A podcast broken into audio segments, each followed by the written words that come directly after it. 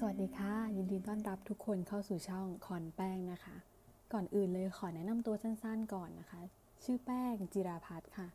ตอนนี้ทำงานเป็น content creator อยู่นะคะสำหรับคอนเทนต์ในช anel นี้นะคะ ก็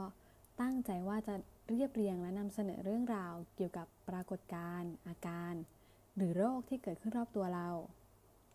ในส่วนของ episode แรกในวันนี้นะคะ แป้งก็จะมาพูดถึงเรื่องของ Love at First Sight ค่ะ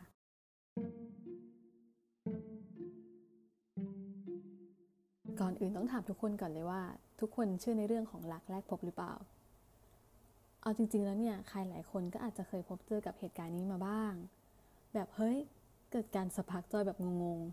ๆ หลายคนก็มองว่าการตกหลุมรักแรกพบอะ่ะมันเป็นเรื่องที่ไม่มีเหตุผลเอาซะเลย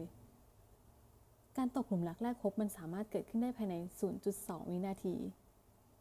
เพียง 0.2 วินาทีเนี้ย เราสามารถตกหลุมรักคนคนหนึ่งได้จริงๆหรอ ซึ่งในความเป็นจริงแล้วอะการตกหลุมรักอะมันมีเหตุผลซ่อนอยู่ เราสามารถอธิบายในแง่มุมทางวิทยาศาสตร์ และในแง่มุมทางสังคมศาสตร์ได้ โดยทั้งสองส่วนนี้จะทำงานประสานสอดคล้องกันทำให้เราเกิดอาการตกหลุมรักคนคนหนึ่งได้ โดยเราจะอธิบายในแง่มุมทางวิทยาศาสตร์ หรือทางชีววิทยาก่อน เริ่มแรก การที่เราจะตกหลุมรักคนคนหนึ่งได้นั้น มันต้องเกิดขึ้นจากประสาทสัมผัสของเรา เช่น การมองเห็น ดวงตาของเราอะสามารถมองเห็นทั้งในระยะใกล้ และระยะไกลได้ ซึ่งเมื่อเรามองเห็นแล้วอะดวงตาของเราอะจะส่งข้อมูลไปพิจารณาในสมอง เขาบอกว่าเราอะสามารถตกหลุมรักคนคนหนึ่งได้ภายใน 0.2 วินาทีเท่านั้น ภายใน 0.2 วินาทีเนี้ย สมองอะ มีการทำงานอย่างไรบ้าง เราได้ไปอ่านบทความของ Insider เรื่อง Four Reasons Why People Fall in Love at First Sight According to Science สี่เหตุผลที่ผู้คนตกหลุมรักตั้งแต่แรกเห็นตามหลักวิทยาศาสตร์ โดยดรทิชาสแตทฟอร์ดนักประสาทวิทยา เขาอธิบายไว้ว่า เมื่อคุณกำลังตกหลุมรัก จะเกิดปฏิกิริยาทางเคมีในสมอง โดยสมองของเราอะ่ะกำลังสร้างโดปามีน และเซโรโทนินขึ้นมา โดปามีนและเซโรโทนินคืออะไร โดปามีนเนี่ย เป็นสารที่เกี่ยวข้องกับอารมณ์ความพึงพอใจ ความรักใคร่ชอบพอ ซึ่งในขณะที่โดปามีนถูกหลั่งออกมาจากสมองเนี่ย จะทำให้เกิดความสุขที่เรียกว่า reward circuit มีงานวิจัยของมหาวิทยาลัยเอมอรีในประเทศสหรัฐอเมริกาเนี่ยเขาได้ทำการทดลองโดยการฉีดโดปามีนใส่หนูตัวเมีย ที่เอามาจากตัวผู้ตัวหนึ่ง ซึ่งหลังจากการฉีดแล้วเนี่ยผลปรากฏว่าหนูตัวเมียตัวเนี้ยเลือกที่จะจับคู่กับหนูตัวผู้ที่เป็นเจ้าของโดปามีนนั้น และสารเซโรโทนินคืออะไร เซโรโทนินอะได้รับการขนานนามว่า เป็นสารสร้างความสุข ซึ่งมันจะเกี่ยวข้องกับการปรับอารมณ์ ถ้าร่างกายของเราอะหลั่งสารเซโรโทนินน้อยเกินไป หรือทำหน้าที่ได้ไม่ดีพอ จะสามารถทำให้เกิดโรคซึมเศร้าได้ ซึ่งจากการทำงานของสารทั้งสองตัวเนี้ย มันทำให้เราเกิดการตกหลุมรักได้ ถ้าอธิบายในแง่มุมทางสังคมเนี่ย ก็ต้องบอกเลยว่ามันขึ้นอยู่กับปัจเจกบุคคล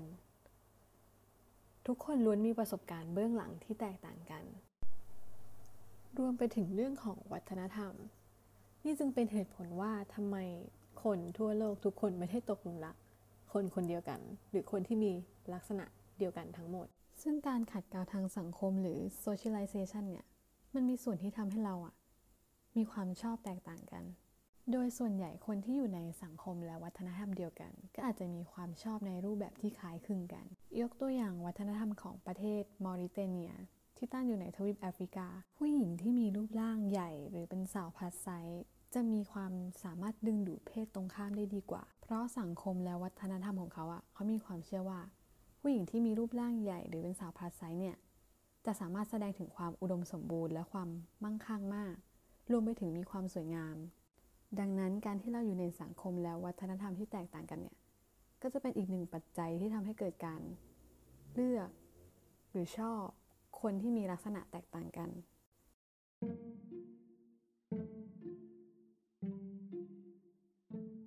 โดยสรุปแล้วเราจะเห็นว่า การอธิบายในแง่ของวิทยาศาสตร์ และในแง่ของสังคมเนี่ย มันทำงานประสานสอดคล้องกัน ทางนี้เนี่ยมันขึ้นอยู่กับ ปัจจัยส่วนบุคคล และปัจจัยทางสังคมด้วย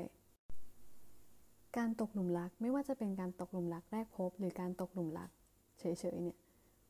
มันก็มีความซับซ้อนของตัวมันเอง ดังนั้นเราอาจจะไม่ได้มีเหตุผลหรือข้อมูลตายตัวที่จะมาอธิบาย หลักการเหล่านี้ได้ทั้งหมด ซึ่งข้อมูลที่เรารวบรวมและอธิบายไปข้างต้นเนี่ย มันเป็นเพียง หลักการทางวิทยาศาสตร์